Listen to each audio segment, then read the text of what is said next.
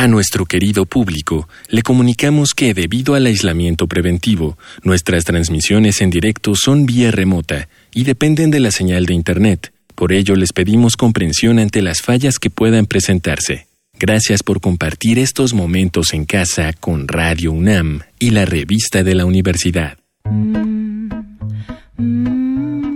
Bienvenidos al suplemento radiofónico de la revista de la Universidad de México. Yo soy Elvis, Elvis Liceaga, y seguimos hablando de animales este mes. Y para nuestro tercer programa invitamos a Maya Miret. Ella es, además de una persona que tiene una beta de divulgadora, el nuevo elemento de la revista. Maya, ¿cómo estás? Hola, Elvira, pues muchas gracias, muy contenta de platicar contigo. Oye, ahora que estás eh, en las filas fijas de la revista de la Universidad de México, puedes dar un pequeño, pues te podemos usar como espía. ¿Por qué decidieron hacer un programa sobre animales, sobre lo animal? Porque ahora, ¿cuál era el objetivo de este número? Pues mira, animales es un número que yo creo que veníamos debiendo desde hace mucho, porque si hay un tema rico y profundo, es el de lo animal, ¿no? Que tiene betas simbólicas, científicas, en lo lingüístico, en lo social, en lo político, etcétera. Entonces, bueno, era, era un tema que ya era inaplazable. Los lectores asiduos de la revista lo sabrán. Vamos un poco alternando entre temas que tienen como más carga política o actual con temas más universales y atemporales. Entonces, después de cambio climático y fascismo, queríamos hacer un número que tuviera un poco de ligereza y es así como, bueno, y drogas, claro que fue el, del mes pasado. Y entonces ahora tenemos animales, que es un tema que tiene bastante ligereza sin dejar de ser relevante, a veces un poco combativo, que tiene connotaciones en lo filosófico, en el tema de los derechos de los animales y la personalidad. Y además en algunos de los textos, si no es que en todos, siempre hay un momento en donde cualquier humano leyendo estos artículos o estas reflexiones, estos ensayos, va a encontrar una pregunta que nos cuestiona como especie a nosotros, ¿no? A lo mejor es como un poco simplificador que lo diga, pero en los artículos que, yo he leído siempre lo que acabo cuestionando es al humano en su percepción de lo animal.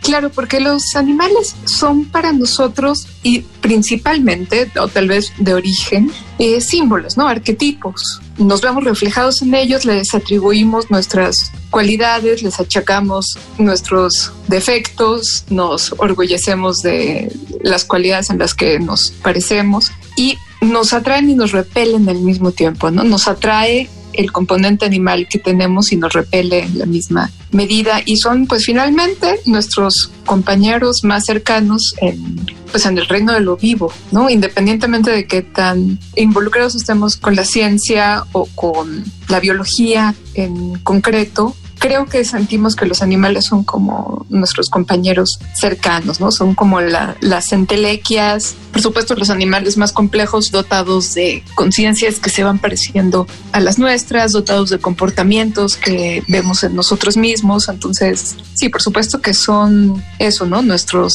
espejos por los dos lados. ¿Qué encontraste en común denominador respecto al ego humano reconociéndose como animal? ¿Viste esa capacidad del humano de personificarse desde lo animal? Mire, hay un texto muy interesante en la revista de Florencia Molfino eh, sobre teriántropos, que, eh, bueno, la teriantropía en general es la habilidad de cambiar de forma de humano a animal y es una idea que es muy vieja pero que tiene raíces que llegan hasta la cultura popular. Por ejemplo, se acordarán que la, la profesora McGonagall de Harry Potter es precisamente una teriántropa y enseña una clase de transformación que se trata justamente sobre eso. El texto de Florencia explora a los teriántropos convencidos para los cuales no es solo un juego, una metáfora o un elemento religioso, sino una identidad. Hay gente en el mundo que se siente loba o que se siente sierva o que se siente cualquier otro animal y que tiene una identidad un poco como análoga, pero que tiene que ver con su esencia animal que está ahí como oculta y que hay que liberar Otro texto tiene que ver con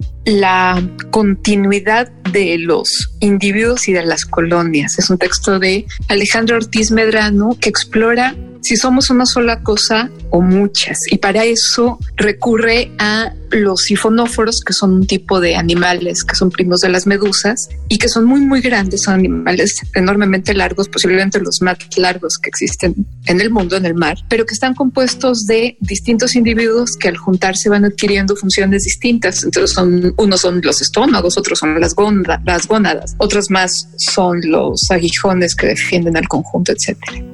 Y también hay un texto sobre metamorfosis, pero explora qué cosas tenemos en común con los animales metamórficos y se pregunta si es que los humanos también pasamos en una etapa muy temprana, justo después del nacimiento, por nuestras formas propias de metamorfosis. Así que sí, esa identidad o esa pregunta está presente necesariamente en todos los textos, los que hablan de parásitos, los que hablan de longevidad, los poemas, los cuentos, eh, pues insisten sobre esa búsqueda o rechazo de la identidad con los animales, no es que es inevitable.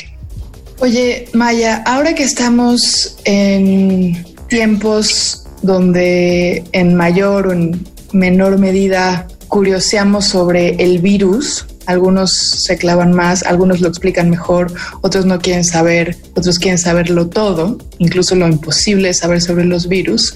El hecho de que el virus se contagie como el COVID-19 de animales a humanos, ¿cómo nos deja parados en este paralelismo humanos-animales?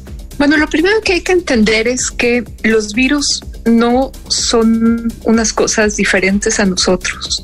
La razón por la que nos invaden y nos colonizan y nos habitan con tanta facilidad es porque estamos hechos de lo mismo. Los virus y nosotros estamos hechos de ADN o en el caso de los coronavirus de ARN y por lo tanto pues vaya, tenemos una identidad muy fuerte. Y la razón de que los virus salten de humanos a animales con tanta facilidad es que los animales y los humanos tenemos un origen común.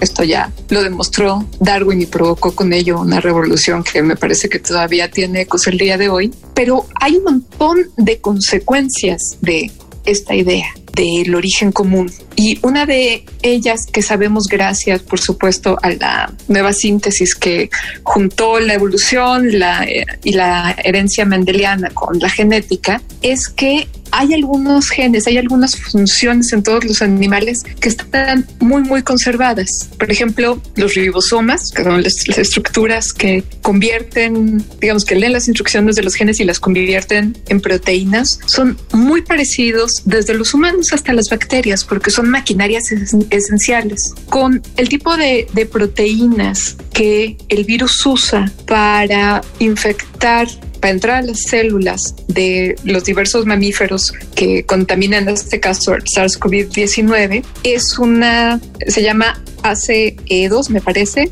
y tiene que ver con la regulación de la presión arterial, que es justamente una de las funciones pues, que son esenciales en todos los animales que tienen pues vasculatura, ¿no? Que tienen sangre dentro de tubos que corren por el cuerpo y que necesitan mantener pues una homeostasis, una presión más o menos equilibrada en la sangre que corre por sus cuerpos. Entonces tiene sentido si lo piensas así que ese virus pueda saltar de un animal a otro porque que es una función tan esencial y tan conservada, en biología eh, quiere decir, se, conservado significa que está presente en forma más o menos idéntica en animales de órdenes y de familias muy distintas. Entonces, bueno, pues tiene sentido. Es más, yo diría que es de esperarse y que si no existiera tendríamos que al menos imaginar o prever la posibilidad de que así fuera, que los virus pueden saltar de unos animales a otros. Y de hecho, gracias a que los virus saltan de unos animales a otros, ocurre lo que se conoce en los humanos como transferencia horizontal de genes. Es decir, los virus, por supuesto, provocan enfermedades terribles, pero también son motores de la evolución porque nos inyectan genes que se roban de otros seres. Y hay muchas funciones que los mamíferos, por ejemplo, los mamíferos placentarios, hemos adquirido precisamente mediante este mecanismo como uno de los genes que permiten que exista una placenta. Justamente gracias a que estamos todos hechos de esta misma materia, es decir, funcionamos con mecanismos moleculares muy, muy parecidos, es que pues estamos metidos como en este caldo de ARN que a veces es pues un poco permeable. Y para terminar me gustaría entonces preguntarte sobre cómo este caldo permeable nos puede llevar a mejores reflexiones sobre derechos de los animales y personalidad. No sé cómo lo dirías tú. Claro, personalidad o personalidad, ¿no? Em, pues justo hablábamos de Darwin hace un momento y de cómo la idea de que somos animales se ha ido aceptando más o menos dolorosamente durante el último siglo y medio. Pero lo que es muy interesante es que cada vez más la frontera de lo que consideramos estrictamente humano, como la conciencia, como el lenguaje, como el cuidado parental, em, como funciones superiores de la conciencia, como la memoria, como el juego, como la risa, eh, van retrocediendo y nos vamos dando cuenta de que hay modelos animales de esas conductas en lugares en donde no lo sospechábamos. Por ejemplo, hace poco se publicó un estudio en donde se sugiere que las ratas se ríen y que juegan. Es decir, tienen sentimientos muy análogos a uno que es muy básico y pues muy apreciado en los humanos, ¿no? Que es la capacidad de divertirse, la capacidad de reír y por lo tanto la capacidad, la capacidad de socializar de cierto modo y por lo tanto cierto tipo de inteligencia. Entonces, no hay un solo animal que tenga todos estos atributos juntos, somos los humanos los que lo tenemos.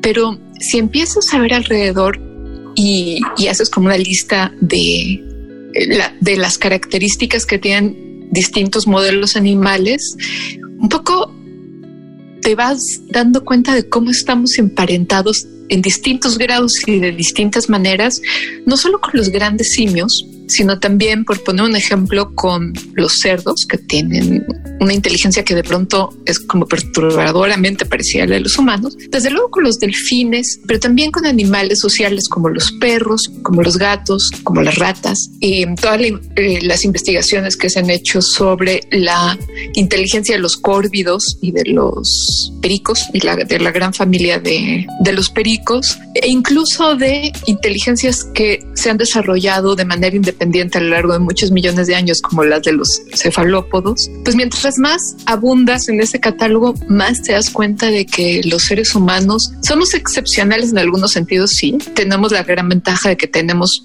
todos esos atributos que al menos nosotros valoramos mucho juntos, pero que han surgido, se han desarrollado y se han conservado a lo largo de la evolución porque tienen sentido evolutivo, ayudan a sobrevivir y por lo tanto muchos animales los muestran y los conservan. Y en la medida en que aprendamos a reconocerlos y apreciarlos, me parece que más que jalar a los animales hacia los humanos, eh, haríamos bien en acercarnos los humanos hacia lo, lo animal, que me parece que es un prerequisito indispensable para que empezamos a entender cómo y qué importante es eh, respetar los derechos de todos, no solo de los grandes simios, sino también, por ejemplo, de, de las aves, ¿no? que cada vez más entendemos cuáles son sus formas de inteligencia y en qué se parecen a las nuestras propias.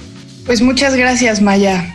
Gracias a ti. Fue un placer. Ya ves que es un tema inagotable, pero bueno, los invito a que lean la revista, tengan una probadita como para empezar a sumergirse más de lleno. Muchas gracias a Maya Miret por esta entrevista y muchas gracias a ustedes por habernos escuchado en sus respectivos encierros. Recuerden que si quieren saber más sobre animales, pueden consultar no solo este número, sino todos los números de la revista de la Universidad de México gratuitamente en www.revistadelauniversidad.mx. Les recomendamos dos artículos que pueden encontrar ahí, como La otra tribu de Julieta García González y Habitar al otro de Gabriel Aguileta. En Twitter y en Facebook nos encuentran como arroba revista-unam. Y comentarios sobre este programa, por favor, a arroba shubidubi. Gracias a Miguel Alvarado, a Yael Baiz, yo soy Elvis Liceaga. Hasta pronto. Este programa es una coproducción de la Revista de la Universidad de México y Radio UNAM.